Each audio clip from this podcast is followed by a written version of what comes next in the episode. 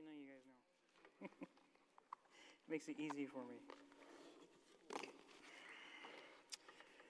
Well, uh, good evening. My name is Bill. I'm a grateful believer in Jesus Christ who is in recovery for overeating of sugar, anger, an adult child of a dysfunctional family. And I've been celebrating sobriety from gambling and lying for six years, two months, and two days today.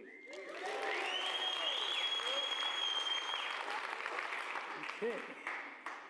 I'm going to go ahead and uh, pray.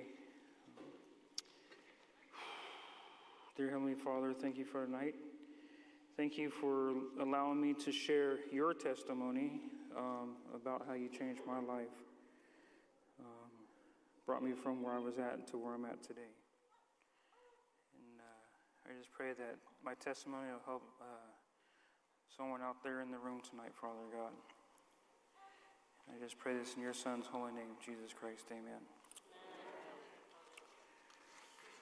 Okay. So I was, I was born in Santa Clara, California in 1965, and this is my story. My family was middle class, and I'm the oldest of three. I have a brother and a sister. I had a crazy childhood with a dysfunctional family.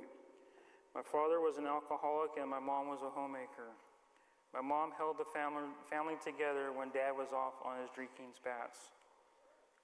My dad was a genius, very smart. His IQ was off the charts, but he had a problem, and it was drinking and anger. I endured physical and emotional abuse from my dad. It was normal to have a lot of, uh, lot of verbal abuse from my dad in our house throughout my childhood and teen years when he was drinking. When he was not drinking, it was a peaceful home with great memories. I would try to please him the best I could to keep my room clean and the yard cleaned up so that it would not send him off when he was, had been drinking. At a young age, he would instill fear into me through his uh, verbal abuse and his fits of rage. It seemed as though I could never please him. He would go into rages, get abusive verbally most of the time, and there were a handful of times it became physical abuse. He even set our toys on fire once. The reason for this was me and my brother got into our Easter eggs two days prior to Easter. I had my brother, I and my brother decided to play war with our G.I. Joe figurines and use the eggs as hand grenades. um, our closet was very long. Um, it was an old porch from the 1940s home that was converted into a bedroom with a big closet around the whole length of the porch. Yeah. So I was at one end of the closet, and my brother was at the other end.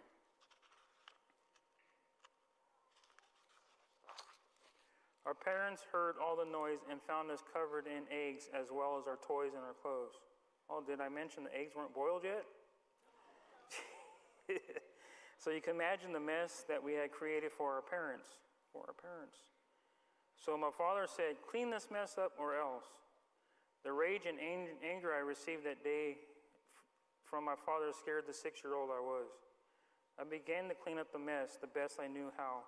But my brother, who was 13 months younger, refused to help. He was a very stubborn child. My father collected all of our toys, went out to the backyard, and burned them all. This is how our toys got set on fire. I felt betrayed by my father, someone I should have been able to trust. So at a very young age, I learned that people who are supposed to love you and care for you will hurt you. I began to live in fear and I began to hide my emotions from others by stuffing my feelings inside and sneaking sweets whenever I could. This was very easy in my house because my parents had a chest freezer and mom loved to bulk shop. Whenever I began to get emotional, I would eat sweets. Growing up, I didn't have any friends, and in junior high, I met a couple of people who later broke my heart by talking about me behind my back. I became very lonely and was hurting inside from the rejection I got at school and at home. My father told us kids his dad was never around, and so when he became a father, he didn't want us kids not having him around, even though he drank a lot.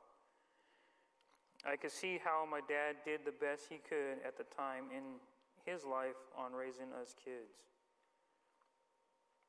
When I was 12, my father took us to his friend's church, and at that time, my parents was looking for us a place to live. His friend told my parents they had lots of room for us to stay with a few other families. Yeah. It turned out to be a religious hippie, hippie commune in Morgan Hill, California. We lasted three months there. Sorry about that. My father got a job in Oregon and moved us all out there to start a better life. But after six months, our life started looking like it was back in California rage, anger, and drinking. The verbal abuse that and the whippings I endured as a 12 and a half year old. So, mom packed us kids up and we hopped on a bus and moved back to California. Mom got a job working at a bowling alley, and for six months we stayed in the nursery at nighttime. And then daytime, we're out on the street. Mom and dad eventually worked things out, and we all moved back home with him at his new place. The abuse started again. Dad would tell me I was worthless and I would be a failure in life. He would whip me. Sometimes he used his belt. Sometimes he would send me out to pick a switch off the tree and tell me to get one, get a good one, because if it broke easily, I'll be out there getting another one. I feared being whipped. I was 13. When I was stuffing my when I wasn't stuffing my emotions with sweets, I began to lie. In 1978, when I was 13, I got baptized in a little Baptist church and turned my life over to God. Eventually, I got baptized, and I had even okay. Eventually, I got baptized, and I was 13. A few years went on, and eventually, I would be off doing. Sorry, guys, I'm dyslexic, so things read I read things backwards. I would be off doing my own thing and not living for God. But keep, but keep attending church and church functions so no one else knew I wasn't being faithful to the Lord. In high school, lying became my new tool, tool of choice. I was bullied, shamed, and humili- humiliated. This was masked by my sweets and lying. I began to steal from my parents. I got a high out of the rush from the money I was able to get from checks I wrote for goods and cash. Me and my dad had his, the same uh, name, so it was easy to do. Um, soon this would catch up to me when my father had me arrested. He worked for the city we lived in and knew all the officers. He made a deal with them to send me to juvenile hall for one night to teach me a lesson. Plus, I had to pay back everything I had took by taking, by paying back my parents the money I had taken from their account. As life goes on, when I was 21, mom took me to the casino for my birthday. I thought, wow, that was fun. I tried drinking and drugs, but it really didn't affect my life.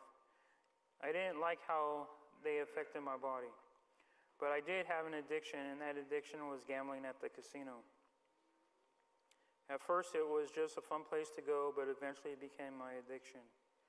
When Cal- California started selling lottery tickets, I started doing them.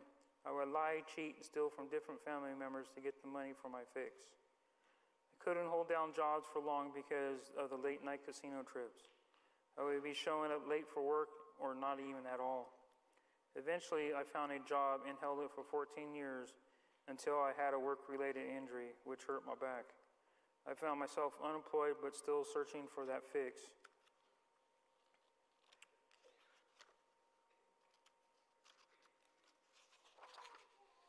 For my gambling issues, which at first I just thought was something to do, which was enjoyable and a stress reliever. But still, my life was a mess when I was not working. I started hanging out with one of my cousins, and he hooked me up with his girlfriend's friend. I moved in with her until she developed cancer. I moved out because I couldn't handle it. The stress I had felt and I had been telling someone how I met and how I, I was feeling about the whole situation. And they had asked me, How is it that you are stressed and you sat down with her? Oh, how is it that you're stressed? Have you sat down with her and asked her how she was dealing with it?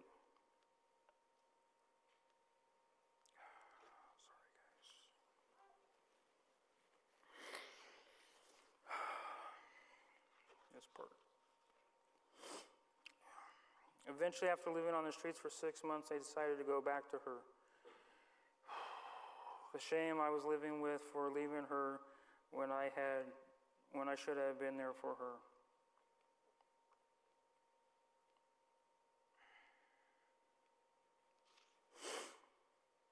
But I had found out from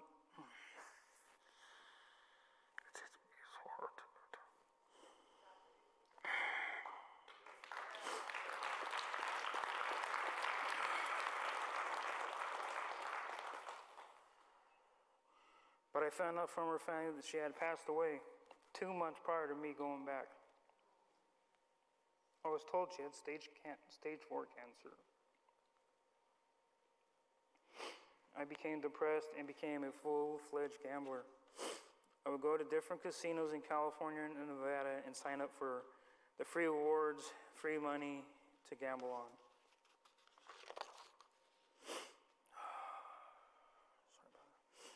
Many years flew by, and eventually I would meet a beautiful woman, and we got married.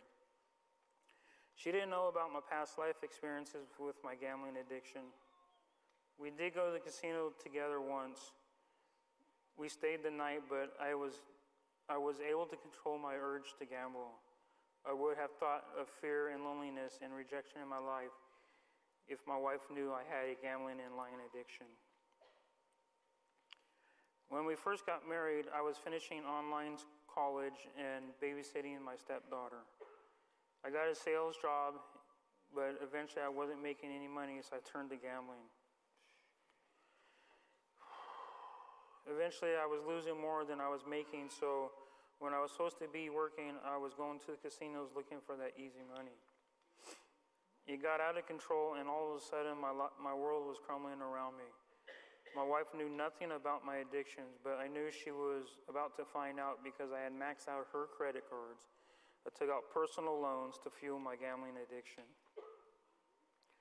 I started eating more sugary foods, and my weight was really going up fast.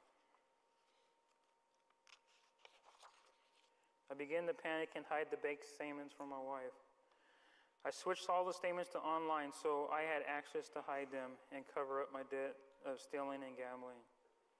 By the time my wife found out, we had to file bankruptcy, and she insisted I see a counselor. Luke 12, 2 and 3.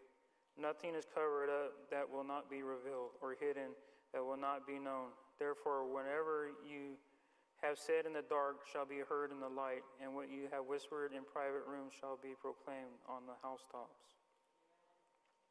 Even going to church and seeing a counselor, I continued to gamble and lie. My addiction got worse until I was looking at going to jail for a dishonest thing I did at work. I told a lie to cover up, and then another lie. I thought about suicide as a way to get out of my troubles caused by my gambling and lying. I never told my wife or family how, how, how I felt. I was living with so much pain and didn't know how I could tell anyone without being caught in my lies that were catching up with me. We had been going to a church all along, but it wasn't until my wife found out about my addiction that God ended up back in my life for real, not just for showing others. I had been going to a counselor but didn't tell her or my wife about the gambling and lying. When I got fired from my job and was facing jail, my brother helped me tell my wife about my gambling addiction. When she found out, she threatened to leave me if I didn't go to celebrate recovery. I started, celebra- started to celebrate recovery on November 21st, 2017, one day before my 52nd birthday. I haven't missed one night of a meeting of going to CR. Even when I was sick, I watched it online.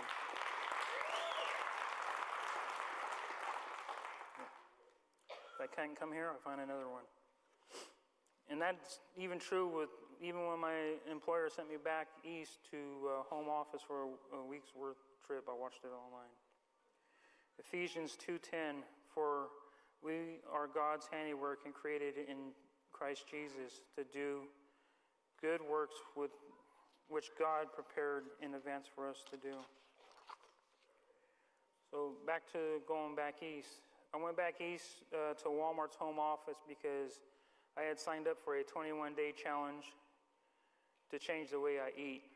That 21 day challenge ended up being a total of now 186 different 21 day challenges.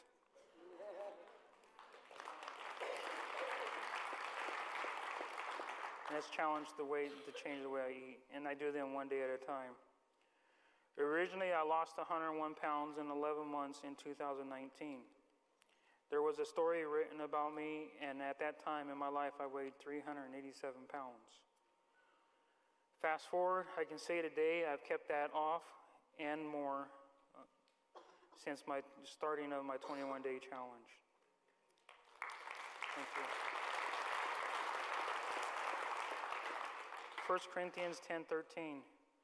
So when, whenever you eat or drink or whatever you do, do it for the glory of God. When I was gone, I couldn't find a recovery meeting, so I watched large group on my phone. Then I had called the accountability partner, and we went over the focus question that night. Step one, I admitted I was powerless over my gambling, that my life had become unmanageable. That was my turning point in my life. Daily, I pray to God and ask Him to help me remove my defects of character. My number one defects of character is shyness. And God, He delivered me from that. From the first day of giving my testimony until today. Psalms 42 8. But each day the Lord pours His unfailing love upon me, and through each night I sing His songs of praying to God who gives me life. This is how I live my life. I take my life one day at a time now. I can't think ahead because it'll mess my life up over the stress of the future. The past is what it is. It's the past. I don't stress or think about it at all. I live for today, the day I'm in. Sometimes I live by the hour, sometimes the minute.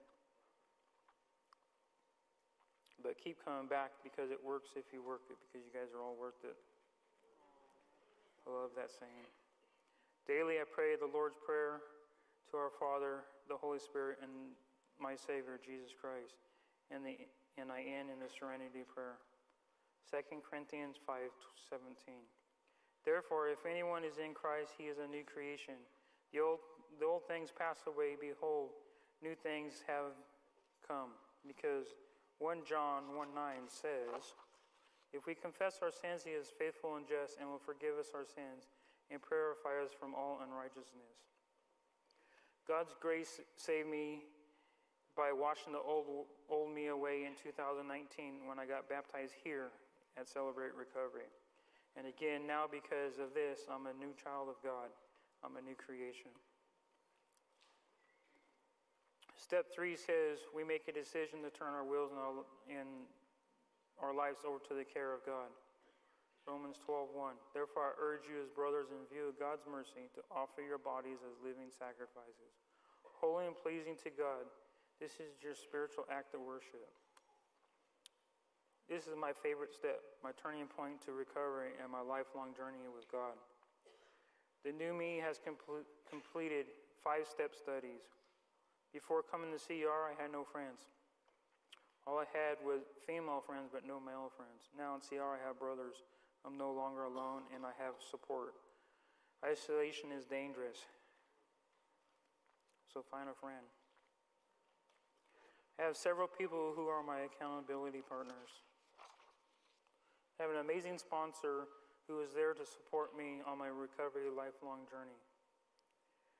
John 3:21 in the amplified version says, "But whoever practices truth and does what is right morally, ethically, and spiritually comes to the light, so that his works may be plainly shown to be what they are, accomplished in God, divinely promptly done with God's help and dependence on him.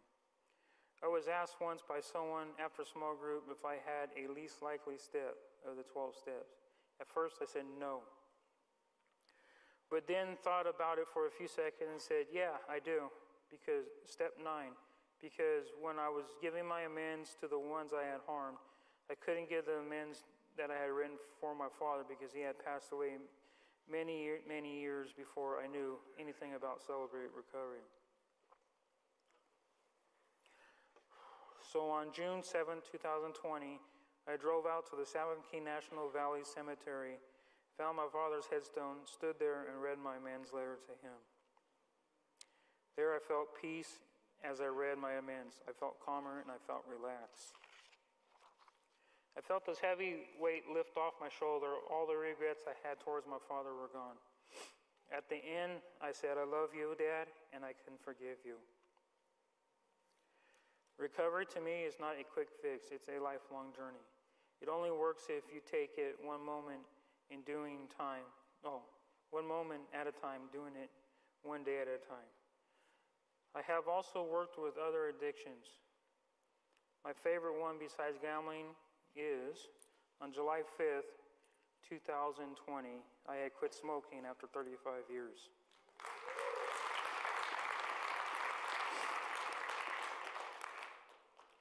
I give all the glory to God, so keep coming back. It works it because you're all worth it. God has placed me in a wonderful church. My marriage is much stronger, and the trust is coming back day by day. My life has changed in, in so much. My life has changed so much during these days of recovery. More than I can share with you tonight. I give Father, I give our Father in heaven all the glory for this recovery journey I'm on. I pray the Trinity prayer every day when I do my morning prayer and I read the Bible. So my morning prayer is at nighttime because I work night times and I'm sleeping during the daytime. So that's when my day starts. God's kingdom is what I live live my life for daily. I was told by someone at church that they see me becoming a fisher of men. Matthew 4:19 in the New Living Translation says, Jesus called out to them, "Come follow me, and I will show you how to fish for people." I'm going to a ministry school um, because I want to help people and become a minister with my wife. We already have a ministry helping children. In return, these children have God and celebrate recovery in their lives as well. To the newcomer, I just hope my story can help you in some way. If God can deliver me from my addictions, He can deliver you from yours. There's no perfect people in the world of ours. We we all have addictions. So many of so may so may only some may only have one some may have a couple, or some may have many addictions. You made the first step by coming here tonight, so keep coming back, please. When I was here the first night, I heard a testimony, and I thought, wow, that person was messed up. I didn't think it was a place for me because I was dealing with what I was dealing with was way different than that person. But about a month of listening to others and the teachings, I started to sh- open up in a small group. I discovered, yes, I'm just as messed up as that person that shared their testimony that first night of mine. My healing started when I attended my first step study um, at the Crossroads Church with a great group of men who are still my accountability partners today. I now have a life without guilt and shame, and it's all because of the love of my Father God in heaven who loves me. Every chance I get, I tell others about CR and how it has changed my life for the good.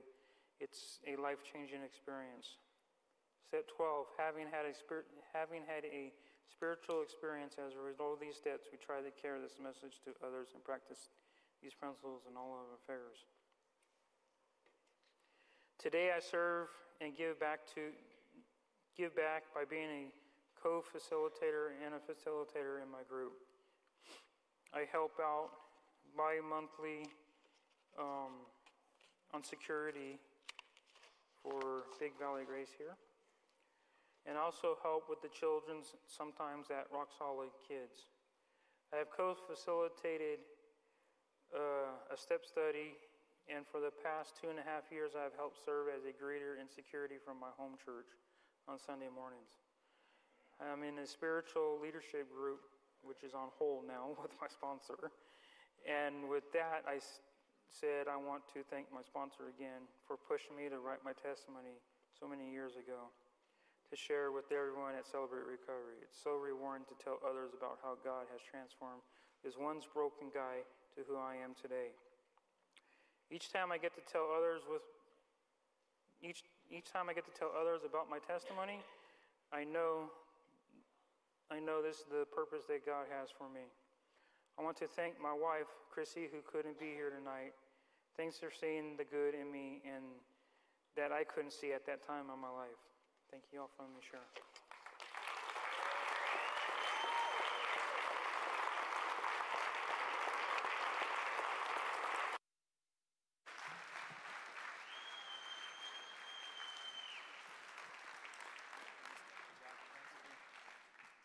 Thanks, Bill, so much. Appreciate it. Give him one more hand as he makes his way down the steps.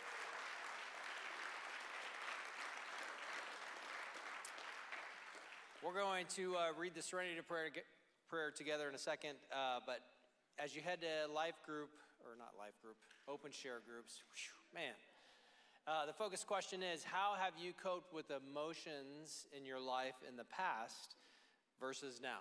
And that's a question that we'll have as we head to our open share group. So let's read this Serenity.